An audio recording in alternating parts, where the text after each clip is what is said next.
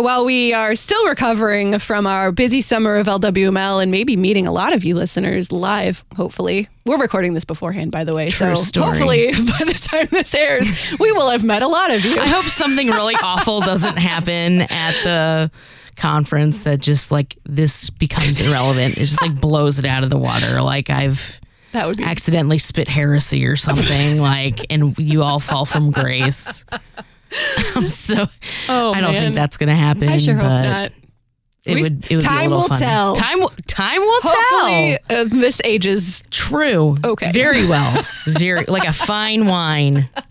So we're doing Bri's greatest hits. We've already heard a couple.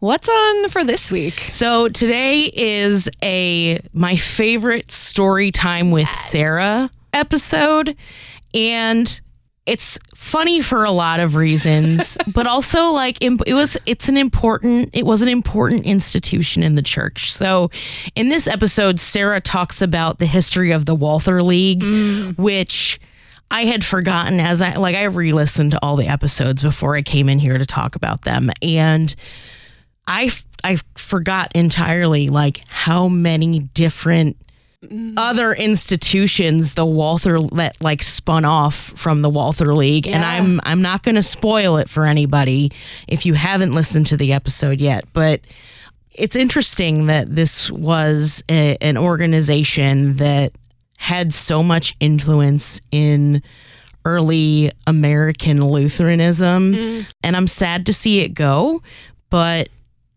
I think that there are still ways that a lot of young Lutherans are still sort of organizing and you mm-hmm. know influencing maybe that's not the right word. They're out they're still out there like organizing and doing witness and outreach and getting MRS degrees. Like there are other ways for that to happen these days. So I think the spirit of the Walther League lives on, even though it's not called that anymore. So Yeah. I also loved learning about the game Hide the Peanut, which is something I still need to start doing in my apartment. But I'm af- I'm honestly. If I didn't think the dogs would find the peanut before anyone else and eat the peanut that's been hidden, I would maybe play this. That's It sounds like a fun. It sounds like a fun game. Yeah. Well, here we go. Here we go. History of the Walther Go League. find the peanut.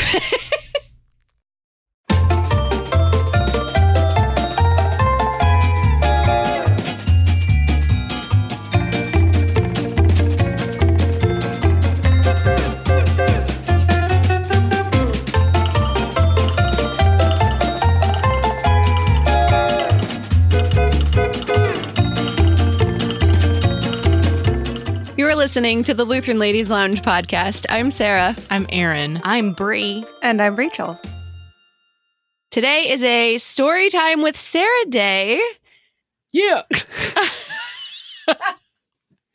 I see you all are as just as excited as I am. I'm so tired. Sorry. I'm ready try to that like sit on the story time rug and just chill and listen what I'm thinking to a about? good It's story. story time with Auntie Sarah. Think about kayaking down a mountain of mashed potatoes in like a gravy creek. I guess full disclosure that we're recording this Oh, just a few days before Thanksgiving. So I'm tired. we're all in special form today. So today's story time is a huge part of Lutheran culture that you may or may not know about depending on your age bracket. This is the history of the Walther League today. Ooh. The Walther League. Yes. So maybe you know about this. Maybe your parents, your grandparents have talked to you about it. If you're a millennial or younger, you probably don't have any direct experience with this other than your parents or grandparents. Now, the Walther League history is way bigger than anything that I can fully cover in one podcast. We're Mm. talking 80 plus years of history here, 75 years of history. I literally had 15 pages of notes from a 300 page book on the history of the Walther League, and that is like barely scratching the surface. And so this is going to be hopefully an hour or less of that history. So there's way more than what I'm going to be able to tell you. So if you're interested in this, you can check out the book that I read, which is Hopes and Dreams of All the International Walther League and the Lutheran Youth in American Culture, 1893 to 1993. It's a really interesting book. If you're into like cultural history books. If you're in St. Louis, you can go to the seminary library and get the book from there. Otherwise, you can find it online. It's really fascinating.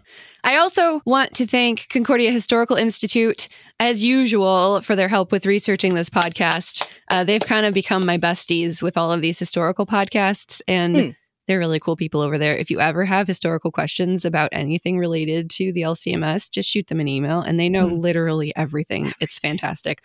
Also, I shot some emails to uh, Dr. John Sias, Barbilo, and Laura Mars, and they kind of gave me some other stuff as well. So I had a lot of help with researching this podcast. It was super fun. I got in way too deep, as the three of you can well attest to.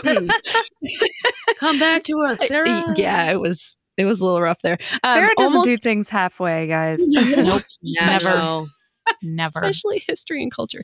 Everybody over a certain age probably has some story about the Walther League as well. So if you want some personal stories, go find some people in your congregation or your family and ask them about their Walther League experiences. They probably have some. My mom had stories about the Walther League. Most of them will likely have something to do with marriage. Kind of a joke, but not really. So. Hmm. So first, I got to set the scene a little bit, and this is this is a, a, a brief overview of you know all of American history in the late 1800s.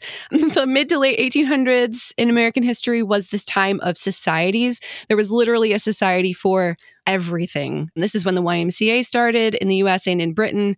The American Bible Society, the Women's Christian Temperance Union, Oh uh, yeah. if you had if you had something to gather around, an issue to gather around, there was going to be a society for you to join. This was Hmm. just kind of the way things were. It's like Facebook groups in the I- 1800s. I have drawn a lot of parallels between this age and the Walther League and our situation now with Facebook and Facebook groups and social networking. There's a lot of parallels. Fascinating. hmm exactly. So, German Lutherans who were at this point pretty fresh off the boat weren't going to be left out of this movement. A young men's group organized in Trinity Lutheran in St. Louis in 1848 to help financially support one of the seminary students from that church who was in need. And that was actually the first young people's group for Lutherans in the United States. And after this, more and more German Lutheran churches started creating their own groups. And by 1856, Walther himself invited young people to join the Evangelical Lutheran Youth Society for Missouri, Ohio, and other states. You put that on a badge and Mm. pin it on your shirt. but it only lasted about a year. However, that was the precursor for the movement that would become the Walther League. And just a, a teeny bit, you got you got to set the background for this, otherwise things don't make sense later. A teeny bit of church organization history as well. The small conservative German synods in the United States at this time, including Missouri, made up the Synodical Conference, which was one of the large groups established to have some organization among all of these small Lutheran church bodies that were being created at this time. The other two were the General Synod, which was mostly East Coast and English speaking, and language is a big deal at this time period Hmm. and the General Council, which was kind of in the middle of language and doctrinal issues. And the General Council actually came up in one of the hymn sing episodes. We talked about one of their seminaries in Gettysburg or something. Mhm. So the General Council and General Synod were also creating young people's groups at this time. And they were kind of in relation with each other and kind of really not. And also other Protestant bodies in the United States were creating their own groups as well. So this was this was just a thing across Mm. American culture. A lot of pastors at this time, they weren't really on that that train of letting young people organize. They didn't think it was a really great idea. In general, they were like, well, these groups are going to disturb congregational harmony. They're going to disrupt the German Lutheran order of Christian education in the church. Ouch. It would be too secular a practice when they were still new to the country, and these societies were going to promote worldly things rather than things of God. You know, stuff like smoking and drinking and playing pool and dancing. They were they were very against dancing Hmm. for a long time. Oof. And actually, those pastors weren't all that wrong in the end. But anyway, Even the polka? I don't know about the polka. Okay. yes, maybe. even the polka. Square dancing Oh, may have been okay. Hmm. Um, so, despite all of this, the society started at First Trinity Evangelical Lutheran Church in Buffalo, New York Mm. in 1875. And this is where the Walther League would be born.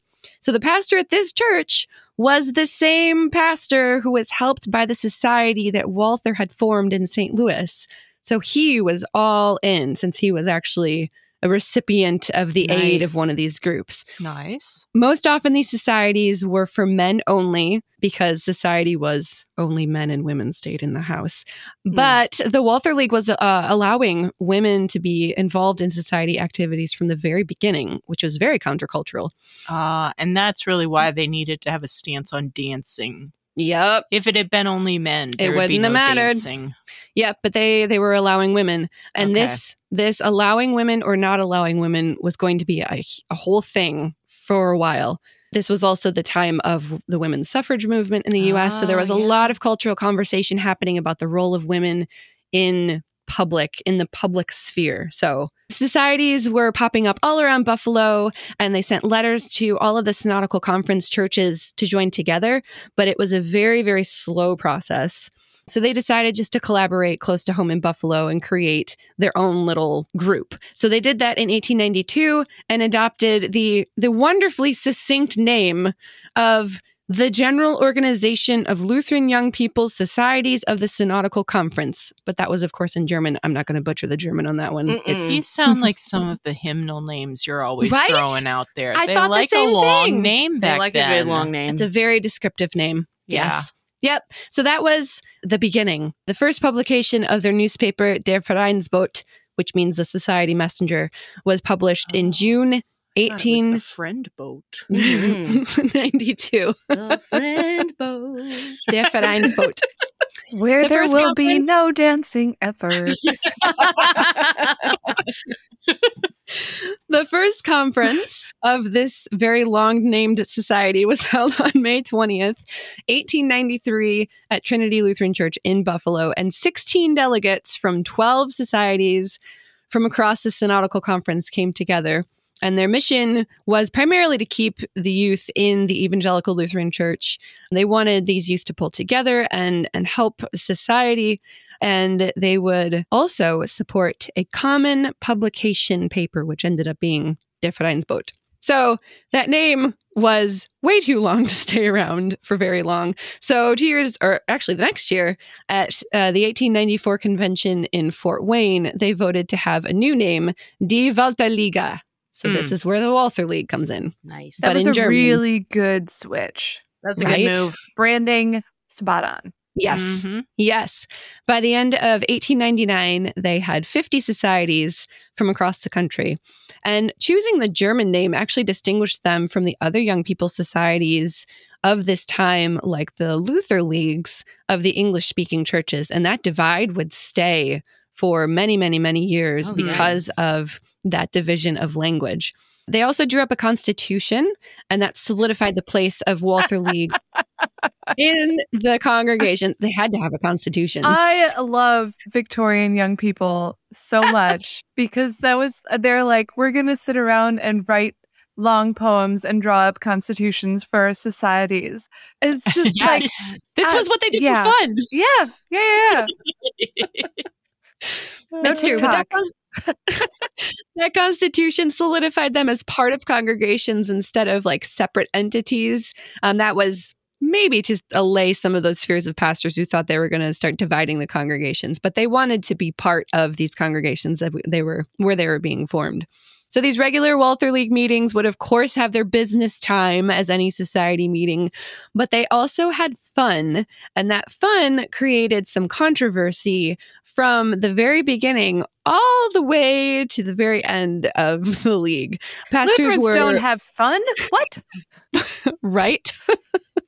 some I couldn't include the stories because I would just be here for five hours. But some of these stories are for like for peanut hunts. They would like walk around a house and search for peanuts for fun. Peanut? This was a thing, and it was apparently. Hashtag normalize peanut hunts. But it was scandalous because you would be in the same room by yourselves with a boy. oh, This was Victorian age. Like you Okay. could not be in the same room as somebody else of the opposite sex by yourself I without people can't thinking bad think things. Think of anything more unsexy than a peanut hunt. Uh-huh. Yes. Interesting. Seriously, guys, read the book. It's Oh great. my God. Anyway, I'm gonna have a peanut hunt in my house. hunt. So- Everyone's invited. pastors were very worried that these young people were going to imbibe too much in American culture and that that was going to pull them away from the church. They weren't entirely wrong but these pastors were would rather see these young people having debates and singing Hmm. and having reading experiences and lectures rather than the games and dances and Hmm. plays and comedies that they actually ended up doing anyway Un- they unstructured fun. They were not interested. They were in. not wanted interested in this. structured fun. yes and, i mean and this was edifying fun lectures. yes this was Not victorian era these were children of immigrants. Mm. they were new to the country still kind of. So this was all kind of a feeling out where the, how they were how they were fitting in cabbage hunts, not even once. this was going to be a theme for the entirety of the Walther League existence though how much of american culture is too much to enjoy Mm. that You know, that's still we're still wrestling with that. debate. We are still Yeah. wrestling with that so much. Like I'm Yup. listening This to you spin this tale a of, Christian. yep yeah, and I yeah I don't even think it's exclusive to Lutheranism, at all, but shouldn't um, be. but yeah I can see a lot of parallels between the church, the, the Lutheran Church Missouri Synod as it is today, and some of that stuff that was going on last oh yes hundred years or so. the times change but our struggles kind of don't ever change do they? yeah, imagine that. Hmm. Hmm. So Der Vereinsbote would also have a long history in the Walther League as the communication glue that held all of these societies together. This is pre-internet. So the Der Vereinsbote was essentially their Facebook group. to put it in very modern terms. I mean, this is where they got all of their information. They had their marriage columns and all of their their society activity write-ups and, and all of this stuff that would go into this publication. Mm. And at this point it was still all in German as well. It was mostly for education and history and this good Lutheran literature for young people to read because their parents wanted them to have good German things to read, not this English garbage that was going to take them away from the church. But they were very interested in keeping the young people into their German language and German heritage, and the League made that a priority. The League was fantastic in these early days at raising up leaders, and many of them were actually women. About a third of societies at this time were allowing women to be full members, and many of them had women in leadership roles, which caused a lot of disagreement over whether or not they should be leading or even in membership. Women's suffrage was a big thing in American culture at this time in the late 1800s, and the League uh, was going to have to face it head on. This Victorian gender ideology of separate spheres for separate genders was all over American culture. The idea that that women worked and men kept the home. But what would this mean for? You mean men worked Men- and women Men kept the home? women kept the- I was like, I know, whoa, why whoa, Controversial. take two. I'm just going to leave that there. Outtakes that should never be aired. MP3. Men worked, and did I really say that backwards? You did. Men worked, women kept the home. Man. It's good, homie. Keep going. In 1896, uh, this question was raised at convention about whether women should be in membership, even though they already had been. They tabled it at that convention because they they argued about it and couldn't figure it out. And so, three years later, in 1899, they resolved to send a letter to Concordia Seminary faculty to ask for advice about this quote unquote ladies' question. So. You can imagine probably what the response was. The seminary faculty were not on board with women voting in the league. Hmm. They implied that if leaguers continued to allow women to hold offices and speak at conventions, then maybe the league didn't belong to the church. They were not in favor of women's suffrage or the presence of women at conventions, which would have gone against the Victorian propriety of the day. And they suggested that men and women do good work, but in their own spheres. And really, at the end of the day, they were pretty meh about the whole idea of the league in general. So that was the advice they got. I don't Hmm. know how But- I feel about that. Go on, I'll keep pel- mulling it over. Okay. Mhm. The the league didn't abide by that advice, which was probably pretty risky at this point to be associated with the synodical conference, but not really listening to the advice of, of the seminary faculty. At the 1900 convention, women gained the right to vote at convention, which was a full 20 years before they'd be able to vote for president of the United States. So the league was very progressive. It's very interesting. They wanted to keep their German identity and keep that tie to their German heritage, but at, at the same time, they were through their entire history very progressive with the issues they were confronting and, and all of these things that, that these young people were doing together. So it's this very interesting paradox going on. Hmm. The League was pulling together to support ministries of the time and to give each other mutual support. And these early years of the League were especially busy as they were very concerned about meeting all the needs of people around them and confronting all of these issues of the day. Some of the societies wanted to unite with others in geographical locations for more unity, since there, in some areas of the country, there weren't a lot of synodical conference churches, Mm. but language was an issue. Other societies were already English speaking, but Die Waltherliga was bound to their German heritage. Because of American cultural pressure, though, English was beginning to infiltrate the Vereinsbote. They got an English corner for the English speaking people. This Hmm. language question was actually starting to replace the ladies' question as the talking point of the time, since that one had been answered by themselves. So the Walther League was primarily in urban areas. Uh, these cities were really blooming at this time in American history. So uh, young people in these major cities were were well aware of the societal issues going on, like poverty and hunger, disease, and these horrible living conditions for a lot of people. And maybe you- you're familiar with the Jane Addams Hull House in Chicago that had opened in 1889 to provide for some of these needs for people in the city. And uh, the Leaguers saw this model and they were really interested in opening their own settlement houses off of this idea. So in 1901, the hospice program for the Walther League was born. Huh. And it was a hugely successful program over several decades. Young people were able to travel city to city and stay in a home for Lutheran young people run by Lutheran young people. So their needs would be met within their league community, and that would help keep them away from the temptations of the world. So they would be they would have these it was it was like the Airbnb for Lutherans run by Lutherans at the turn of the century. You'd be able to travel city to city and stay in these homes or even go for for a few months at a time and kind of live in one for a while, which is I think this is super cool. By 1919, there were 103 hospice secretaries, and at least half of which were women. So this was all over the country that these were running. And they were running really, really strong and doing really well until the Depression when they kind of fell off the edge, sadly. Another issue that leaguers wanted to confront was tuberculosis or Hmm. consumption, which was a real threat to young people at the turn of the century. We don't really think about it much anymore. I think you still get your TB test when you go to the doctor. I don't know. I remember getting a TB test when I was a kid. It depends on the situation. Like You if you're living sometimes you need it, close sometimes quarters, you don't. yeah, Yeah, I remember. Certain Oh, for my school physicals, yeah. You have to get Yeah. one. you get your little TB test on It's your still out there. They Yeah, have not mhm, cured it right, Like, right. or eliminated it. hmm In 1905, over 1 million people across the world died from TB, Yikes. which was that's a lot of people. There was no cure, no prevention, and the best treatment was outside fresh air, good food, and rest. So a lot of people would migrate to places like Colorado for the very healthy air.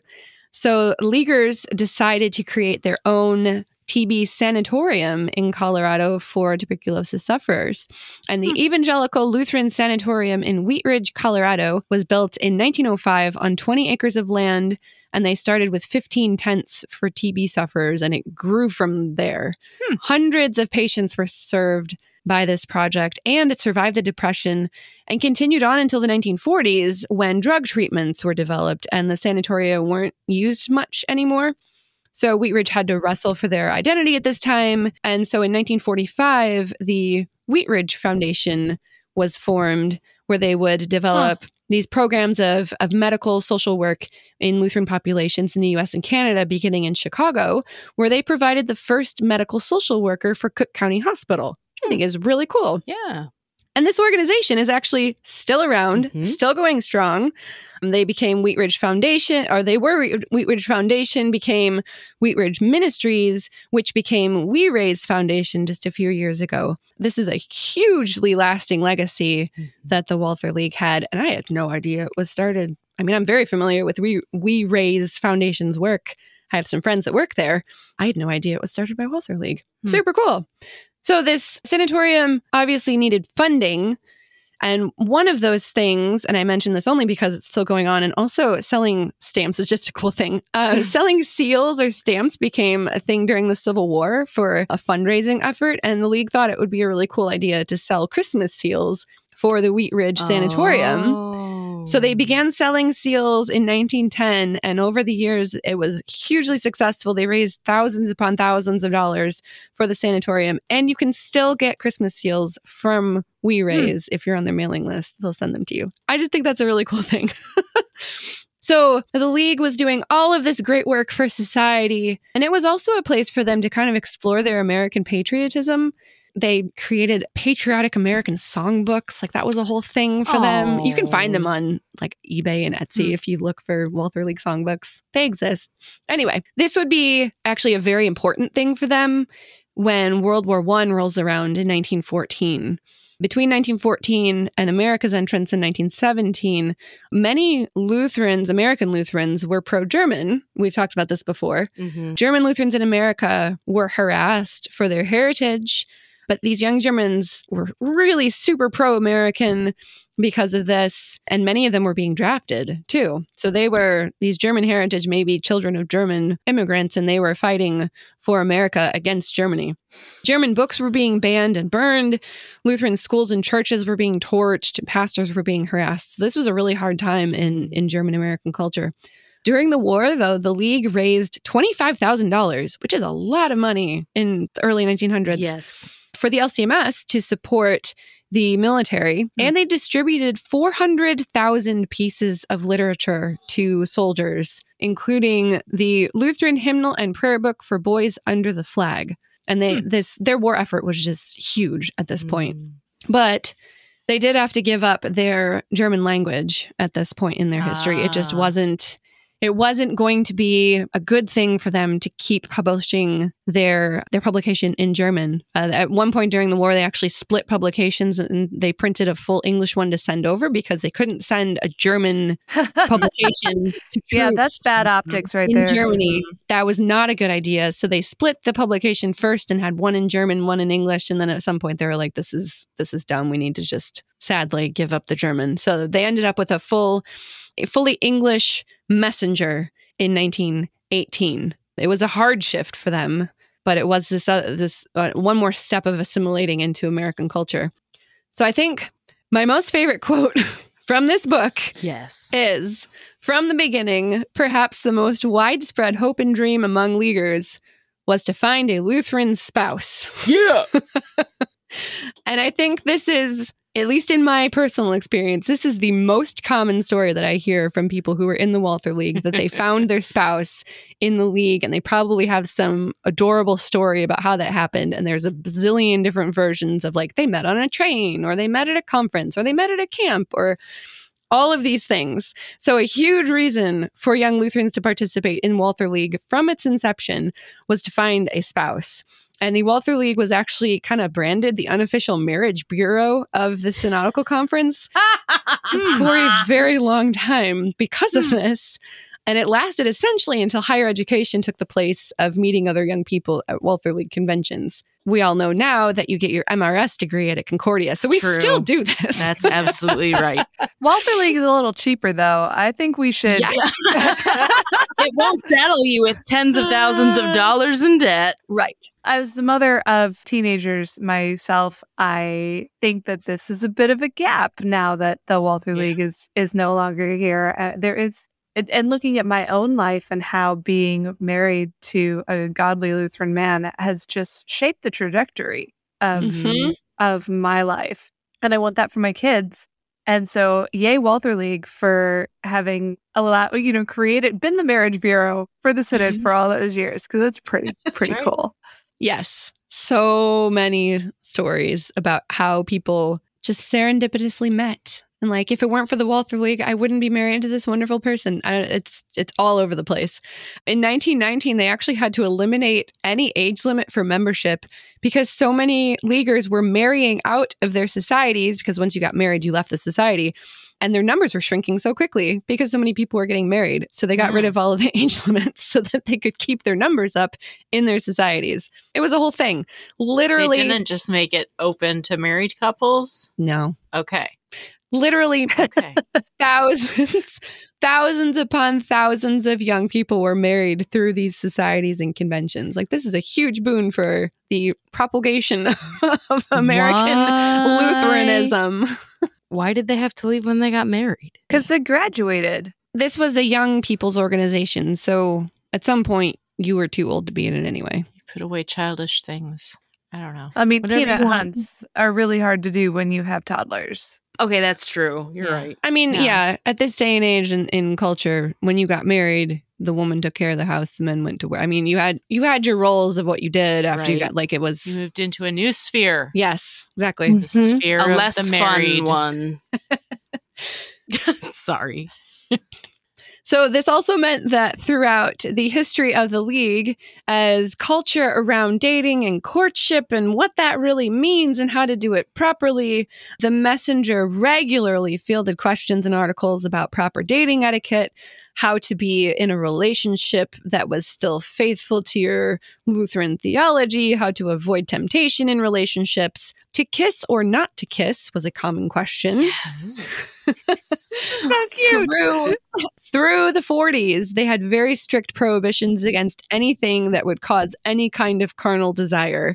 And even later, interfaith marriages would come up in Oh, issues yeah. of the messenger, and that caused some huge debate Interesting. um, because near the end of the Walther League, they they started being okay with interfaith marriages and saying, "Well, it's okay. It doesn't really matter if you marry a Lutheran." And that was like you wouldn't have even read that anywhere Huh. in the 1920s or 30s. Now, by interfaith, are we talking like Missouri Synod versus Wisconsin Synod, or are we talking like Lutheran and Methodist or Lutheran and Jewish? yeah, like Lutheran and Catholic or something. Ah, gotcha. Mhm. By 1920, the League finally received official recognition from the Synodical Conference. They had kind of refused to give them recognition officially until this point for a variety of reasons. This was huge that they had official recognition from the Synodical Conference. They were finally like part of the team. With official status, they hired their first paid full time executive secretary. So up to this point, Ooh. everything was volunteer. Fancy. First full time paid executive secretary, the Reverend Walter A. Maier. Mm. Maybe a familiar name. I think. I've heard of him. Yeah, yeah. So he himself actually got married as a result of the league to from Indianapolis. So LOL. everybody got married in the league. It was a thing. Walter A. Maier was only executive sec- secretary for two years, but he edited the Messenger until 1945. So he had a long legacy of influence over the content of, of Huh. what leaguers would have been reading, which was a good thing, and then ended up being a somewhat controversial thing in the 40s. But the 40s culture took a dive a bit. Anyway, the Roaring 20s were a very interesting time. Culture was changing very rapidly in post war America, and modernity was the hot topic. Hmm. Uh, the League and Walter Maier were concerned about staying true to their Lutheran doctrine, even with all of these fancy new technologies and fashions and, and all of this stuff. So theological debates between fundamentalists and modernists were, were taking place, and that was that was a thing in the league. The sacredness of home and marriage were being debated within society. League leaders were very anti-flapper, as the outspoken, uninhibited woman in American life was seen as the opposite of a league woman, and flappers were strictly prohibited from League conventions. Victorian separate spheres were still very alive in League publications, and warnings were given against new fashions and trends like wearing your socks without garters, which was a thing, or balloon pants for men. They were like, don't do that. You might fall away from the church. Hmm. It was a thing. Wow. Prohibition was also happening during this time, and that was very hard for German Lutherans to manage, uh, Mhm. especially with a convention in Milwaukee during this time, which was brewing capital of America. but these were all things that they had to deal with. They were also supporting a lot of mission work at this time at home and abroad. They were also getting involved with the racial discussions of the time, speaking out against the KKK. And they opened the first African American Walther League Society in Springfield, Illinois in 1922. And camping became a thing for the league. And this is another part of Walther League history I had no idea about. So many things. In 1922, Walter A. Maier arranged for Mrs. Henry Starkey and her son Charles to give the Walther League 110 acres on the northeastern shore of Lake Michigan near Arcadia, Michigan. Uh oh. Camp Arcadia, y'all, was started by the Walther League. I did not know that. Arcadia, Camp Arcadia became the most famous leaguer camp, and it was the primary training ground for league leaders. It was super popular throughout the decades, and although it was almost lost in 1968 because of a budget deficit, the group Concerned Arcadians bought the camp from the Walther League Board of Trustees and began the Lutheran Camp Association, and they still run the camp today. I checked Hmm. their website. Camp Arcadia is a beautiful place, by the way. If you've never been there, you should totally just Go to camp. Along with Camp Arcadia, between 1924 and 1926, Walther League camps started in Wisconsin, Arkansas, Ontario, Canada, Alabama, California, Colorado, Kansas, Minnesota, California, and Missouri. And many of those camps still exist today, and a lot of them are actually NLOMA camps, which we've talked about. Love it. Yeah, I had no idea that there was this this huge history of camping with the Walther League, and so many of our camps were started by them. Cool parts of Walther League history. Another, probably my favorite part of Walther League history, because it's the reason why I have the job I do and why we're able to actually produce this podcast. Walter A. Maier asked in the Messenger in 1923, why not have a Lutheran broadcasting station? Whoa. It seems that the radio sermon is destined to play a somewhat important part in American life. He was not wrong. And so they started a radio station. The. Walther League assisted the Lutheran Laymen's League to fund the project. And the Lutheran Laymen's League, which is the original LLL, and the reason why people get kind of weirded out when we call ourselves the LLL, because technically we're Whoops. not the first. Yeah. It was founded in 1917 to encourage adult laymen to take more of a role in funding projects of the LCMS. And so the Board of Control at Concordia Seminary, headed by the Reverend Richard Kretschmar, advocated for a new station at either the seminary or at Concordia Publishing House, both of which at this point were located in South City, St. Louis at this time, not at the seminary campus. And they resolved to bring sorry, not at the current seminary campus site. um, they resolved to bring it to the Lutheran Laymen's League for funding. And money did come from a few places, but at a critical stage in 1924, the Walther League contributed $7,000 for the completion of the station. Wow. Yep. KFUO Radio was founded, and the first broadcasts began on December 14th, 1924. We are coming up on 100 years, y'all. This is super Yo! exciting. Wow. The station became known as the Gospel Voice, and it was largely possible because of the efforts of the Walther League. So, thanks in large part, Walther League, Here we are now. for this legacy right here. Well, and indirectly too, because we were talking about what happens when you get married and graduate from the Walther League, the Lutheran Laymen's League. You know Yeah. that that Mhm. group was was largely, I think, probably made up of Walther League alumni, and they had they had learned their trade when it comes to supporting ministry as young people, and Yep. that's that's that's Yeah. awesome. Yay! Super cool. And KFUO Radio and the Lutheran Hour, which was part of the starting of KFUO, are both still going very strong. So that is a pretty amazing legacy. So now we're into Depression era time. The league managed to survive the Depression fairly well, actually. Some things took a hit. Obviously, this time in history was very hard for people to live through. A lot of a lot of hard times for people. Lutherans actually grew in number during this time, and the League uh, reorganized itself into two major focus areas Christian service and Christian knowledge. And it kind of stayed that way pretty much until the end. There were 1,682 societies in 1930, and it grew to 2,322 by the end of the decade. So they were still growing quite drastically at this point. They were turning their attention to supporting Lutheran higher education, which was going to benefit young people quite a bit, but it was also one of those things that was going to lead to the end of the league and the, the end of, of the need for the league, really. They were involved in uh, the civilian conservation camps of FDR's New Deal, which was a, a thing at this point during the Depression. I've Um, been to one of those. Have you really? Yeah, yeah, there's so- some of them are still camps. Wow, I did Mhm. not know that. There's one in I think in Indiana. Maybe Huh. it was Illinois. But anyway, A yeah. couple Cool. in Michigan. I camped at one once. Yeah. Uh-huh. I had no idea. Well, they were started during the New Deal. They were a big part of of uh, the league. The okay. the leaguers were involved heavily in them. Cool. It seems to fit their Their yes, it does. yeah. Yeah. Yes, it does. This was also something that started playing into the waning times for the league though because the government was starting to to do some of the things for young people that the league had been doing the mm-hmm. government was now starting to do. So this was something else that was kind of starting to pull people away from the need to have this Walther League. During the Depression, the hospice program suffered the most, unfortunately. Young people didn't really need places to stay anymore, and higher education was becoming a, a bigger focus. So a lot of people were going to colleges instead of traveling around or whatever. By 1940, all but six of the hospices were closed. And all of the committees were disbanded. So Mm. that kind of spelled the end for the hospice program of the league. Kind of sad. I still think it's a super cool part of their history, though.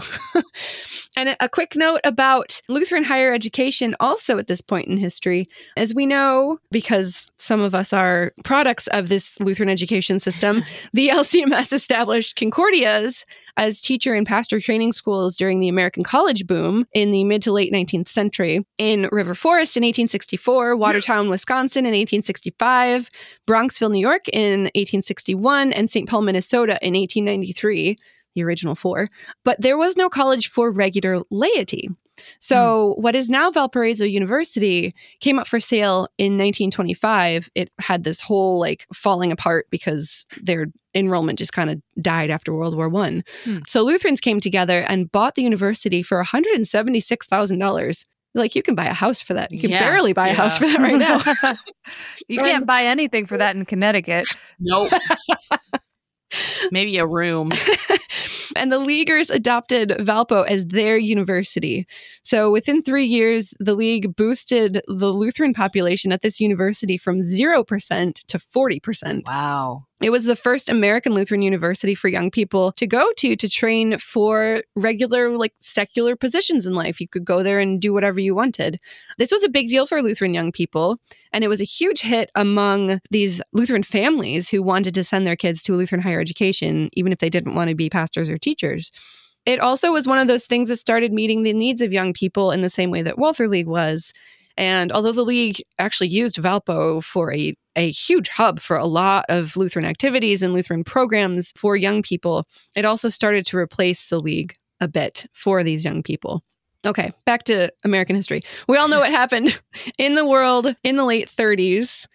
Hitler and the National Socialist Party were coming to power in Germany. And again, German American German American Lutherans had to weigh their German heritage and their patriotism to America. And at first, a lot of Lutherans, including Walter A. Maier, were pro German. They didn't really believe the stories coming out of Germany of the atrocities against the Jews. And this is partly because a lot or most of the anti-German propaganda during World War One had proven false. So they kind of just assumed that these stories were also false. Hmm. Um, unfortunately, they weren't. Hitler was not, in fact, returning Germany to the God of their forefathers as much as they were hoping that he was. Totally not the case. It was so much worse. League publications did finally, they were neutral for a while, but they finally condemned Hitler and the Nazis in 1938. Mm. And then, of course, Germany invades Poland. Pearl Harbor happens in 1941. And then the League threw themselves into war work again, supporting troops with huge letter writing campaigns. They kept honor rolls of those who were killed in action. They raised a lot of money and they sent care packages. An estimated 25,000 Walther Leaguers were in the armed forces by May 1944 Wow. Hmm. and the messenger would print their stories regularly. And one of these stories was from First Lieutenant Howard Bowman from Dundee, Illinois, and it was printed in the messenger and it was read over the air on NBC, which I think was really cool. He survived a plane crash in the Battle of Guadalcanal. And then he was rescued by locals. And then he was picked up by the Navy and he finally made it out alive. And he says that he would sing A Mighty Fortress and recited Psalm 23 and like parts of liturgy whenever he was going into battle, which I think is such a Hmm. cool thing. So at this point in the league, they were also doing a fundraising campaign during the war. they managed to raise $100,000 to build a beautiful new headquarters just Wow. north of the Loop in downtown Chicago, which I Hmm. think is really cool. Yes. The building, as far as I know, is still there. It's not, we don't own it anymore as the Lutheran Church, but as far as I know, it's still there. It was dedicated on September 20th, 1942. And it was quite the achievement like modern architecture, beautiful stained glass windows, very efficient office layout system. I mean, this is like German efficiency to the max. Yep. Very cool Hmm. stuff. Nth degree. Yes. And societies during this time grew to 3,307 in 1949. So they were still just booming. Lutheran service volunteer schools were initiated in 1944. They grew immensely over the next decade. So these were kind of the precursor of what we know as servant events in youth ministry. These groups of young people would go serve in underserved areas, doing Bible studies, fixing up buildings, and learning how to serve their neighbors. So that legacy is still around today with our youth ministry. This decade also saw the beginning of the real downfall of the league. It ended the 1940s $4,000 in debt, which I think was the first time it it had ended a decade that far in debt. The GI mm. Bill was part of this. It encouraged young people to go to college, which is great, but the league was struggling to connect these uh, returning servicemen with societies as there was this disconnect between what these veterans needed and what the league could offer. Hmm. And Walter A. Maier resigned as editor of The Messenger in 1945 because of irreconcilable differences about his editorial style and the increase in subscription rate, like more money, and his criticism of communism in Russia, because now we're into Cold, War. era. Oh my gosh. So this was still a hard time for people to be kind of reconciling all these things that were happening. And also at this point, the Board for Young People's Work of the Missouri Synod came on the scene to subsidize the league because they needed money. Mm. Um, this board was founded in 1920, but it was mostly just advertising the league. But in 1941 and onward, its influence really grew as these youth committees on the board operated in parallel to youth district officers. And more and more of this young people's work was pulled into the board for the Missouri Synod. It was a very interesting relationship. The system worked fairly well for a while, but synodical bureaucracy was growing and the league budget was more and more tied up to the synod. And so the league kind of was pulled into theological disputes in the synod, one of which was unionism, a growing trend in American Lutheranism. Yeah. Because we're getting to the 60s. Oh yeah. Here we go. the messenger started covering more and more contemporary social issues with the new editors after Walter A. Maier. They were covering things like racism and all of the labor disputes that were happening in the 50s. Did not shy away from controversial cultural topics, and this was going to cause major problems for them uh, within the next 20 years. Throughout the 50s, culture was offering all of these distractions of pursuing affluence and buying into pop culture and all of these things really started to dismantle Mm. uh, the organization. It was- Elvis.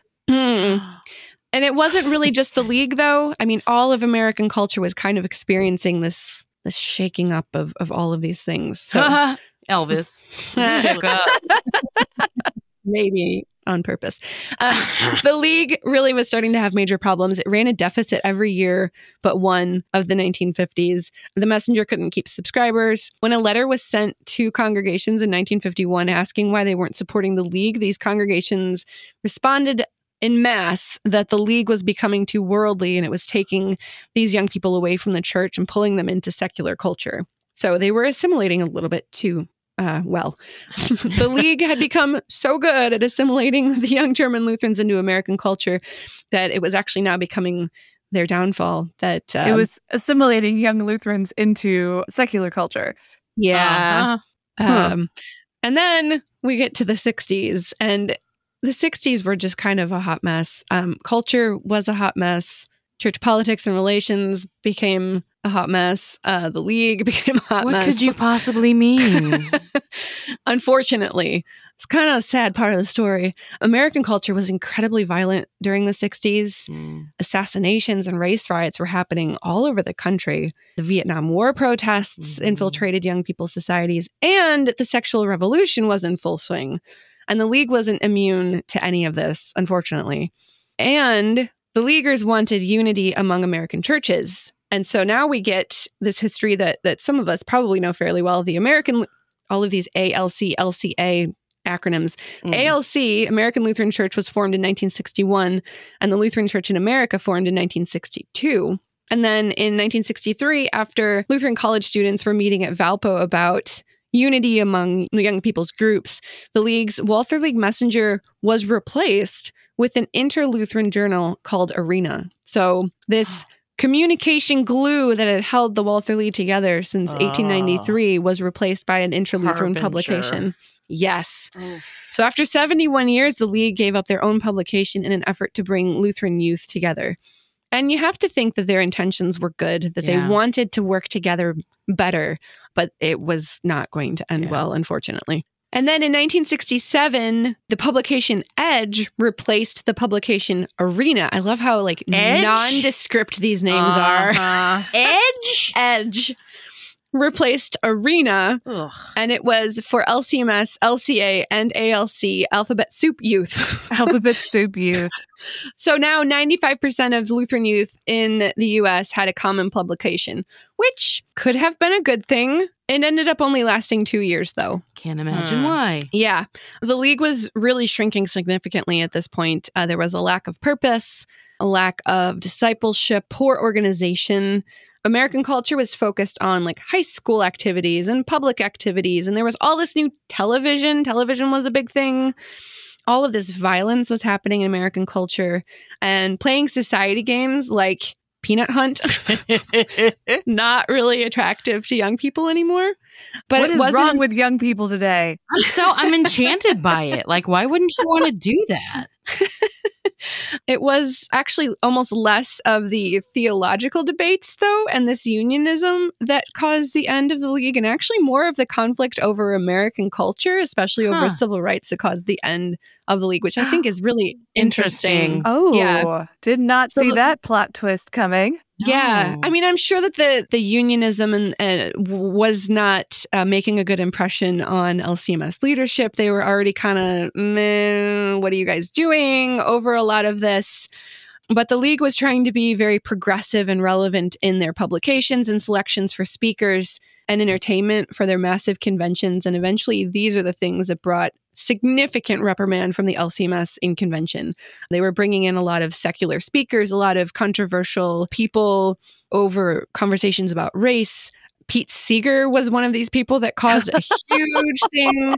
They had Ann Landers, folk singer, like Yeah. the Ann Landers, a major and folk protest singer. and Pete Seeger. Yeah, I mean, this is the age of, of Vietnam War protesting. Uh-huh. Yeah, it was a whole thing. Tho- those two were at one of them, and there was a huge blow up uh, with LCMS leadership over whether And they should be Landers at a Walther League convention. Whoa. Yes. So it was actually their their progressive nature and their wanting to bring in all of these people to talk about progressive cultural issues that re- that really Oh. actually caused a lot of this downfall and writing in these publications about all of these things as well. And eventually, huge reprimand from the LCMS, and the LCMS was going to take over official youth work for the LCMS by 1967, and that was the last year for official Walther League conventions. Huh. So the league Dang. reorganized itself at this point as an independent, youth led, issue oriented ministry in 1968. And it was really small, didn't really have any support from the LCMS It was just After- it was an independent Lutheran deal. after 1968. Yeah. Okay. The LCMS kind of took over their own youth ministry at this point. The league was mostly independent. They didn't have any support from the LCMS after 1971. And that same year, their beautiful modern headquarters in Chicago was sold to the Salvation Army, sadly. Huh. And the league officially closed their last office in March 1977. Huh. And so they had a board of trustees after that point that kind of doled out the funds for colleges and programming for youth. But that is all since completely disbanded. Huh. So the first LCMS youth gathering was in 1980. We Hmm. still have those every three years. As the LCMS convention in 1977 recommended a separate youth gathering for LCMS youth. And we've had those every three years since 1980. And somehow Huh. I've never been to one. I went to the one in Minneapolis in 2019, pre pandemic. Mm. And I'm going to Houston next year. I'm jelly. They're really fun. That's what I hear. So, in conclusion, The League was an amazing formative experience for Lutheran youth over 75 years. It did so many good things for our Lutheran cultural history, so many things to form these young people into really productive members of society, to really what, show the, the love of Christ to the people around them, to be in community with other Lutherans. So many great things, so many marriages and Lutheran babies uh, Mm. because of the Heck Walther yeah. League, which is, I mean, that's really great too. But all of this legacy that happened because these these young people wanted to form the society in the late 1800s and to work together as Lutheran people, I think that's really cool. And even though mm-hmm. it came to an interesting end, but that interesting end happened at a point in American history which was also uh, just kind of wonky and Yeah. weird.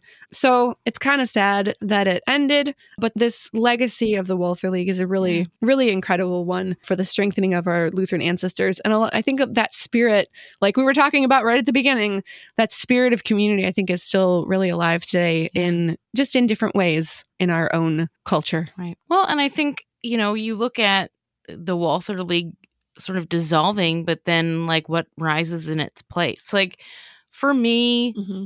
in regards to this whole debate about Lutherans, and this is a criticism that I have. I'm just, I'm not saying that this is fact because maybe I'm just naive. Entirely possible. there seems to be this ongoing debate slash concern with Lutherans sort of acquiescing to the culture. Mhm. And we want to demonize and criticize secular things. And maybe they rightfully so should be. I, I'm not even going to bring up any hot topics as of right now because I'm sure you all know what they are. But I just, you look at something like the Walther League and you see sort of its longevity and, like you were saying, the legacy that it left. Mhm. And it didn't make it through the, that really hot cultural time, but God's word is still present. He's still working. He's Mhm. making good things happen from from the disillusion of organizations and so when it comes to sort of being in the world but not of it like yes we very much can be concerned about that acquiescence but at the same time like we need to hold fast to the fact that god still is in control of everything and he's gonna do what he's gonna do and we need to just hold fast to that Yeah. and that was my soapbox i'm stepping down now What I take away from this story is, and it's a really good one for me to hear at this stage in my life, is a reminder that faithful, zealous Christian young people are powerful and they can do a Mhm. lot more than we would expect or give them credit for. Correct That, you know, don't downplay what they're capable of because it's amazing. Mhm. KFUO, Camp Arcadia, Wheat Ridge Ministry, uh, sorry, We Raise Foundation. I still call them Wheat Ridge. i know i will forever also so many other things not to mention all the all the families that were you know begun and nurtured because of some young people said we should do something together Mhm. Mhm. and that, that is just so cool and so inspiring and such a powerful potent reminder to me as the mother of young people Yep. you know acknowledge how much they have to offer the world Girl, you're raising the young. future of the church. You are raising the future of the church. it's wonderful and really scary I'm excited for one. But Yes. they're they're such cool people. I mean, I Yeah. they'll do good things. I know they will. And the Walther League sort of reminds me of how many good things Lutheran young people have done in the past. I think with what you were talking about as far as that young people have great value to offer as well. I think that's true and there's also the the aspect of the coming together Mm. and that one or two people alone thinking of stuff, you can absolutely have stuff to offer, but when you're able to get together with other people, you get that added energy and Multiplier effect. creativity Mhm. and that's i feel like that's also that's like the power of the body of christ that's why we that's why we meet together and we Mhm. don't just do things individually Yeah. I just had Yeah. a crazy idea. Let's bring back the Walther League, you guys. Yes. I'll do it. I volunteer as tribute. you're married Okay. I don't think any of us are eligible anymore. You make a valid point. We're not. We're not young enough. So let's get some Gen Z folks. If you're listening, start the Walther League. I will provide the seed venture capital and the whatever. peanuts. and the peanuts.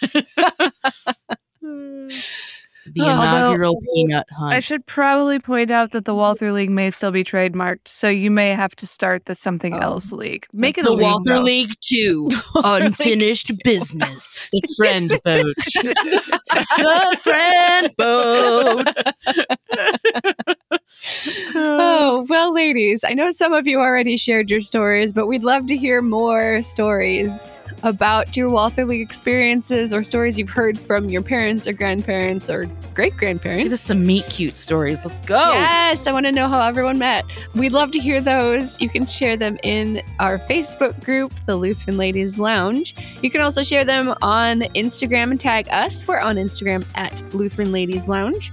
You can find all of our podcasts at kfuo.org slash Lutheran Ladies Lounge or on our KFUO radio app available in either app store or on your favorite podcasting app. You're listening to the Lutheran Ladies Lounge podcast. I'm Sarah. I'm Erin. I'm going to go home and write some Walther League fan fiction. Yes. And I'm Rachel.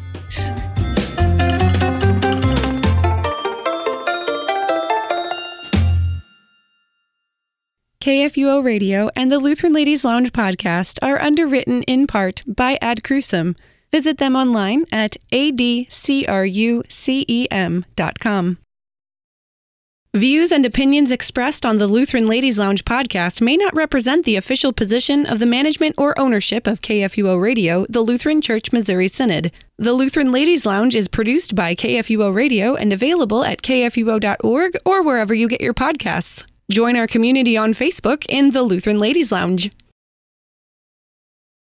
Okay, I see a young lady walking up the path here, so lest she walks in right in the middle of your sentence. Ding dong, da Oh. ding dong. No ding dong, she saw the sign. I don't know if she can open the door though. Let me grab it. you can take your mask off now, Emma. They'll say hello. Hi, cute girl. Hello, I'm Yeah, are you ready for school to be over for a minute? yes. Good. Me too. I'm ready to kayak down a river of gravy on a hill of mashed potatoes. What about you? I'm um, not ready for that. I am ready um, having a Thanksgiving meal made by my mom though. Oh, Best. yes. Okay. nice. Thanks, love. She's the cutest and I can't handle it. Time in. Okay. Speaking of the young people she's raising. Uh, She came skipping down the hall. She knew exactly what she was doing. Exactly. It's like, I'm going to go interrupt this podcast Oh my recording Goodness. because I'm cute and I know I can.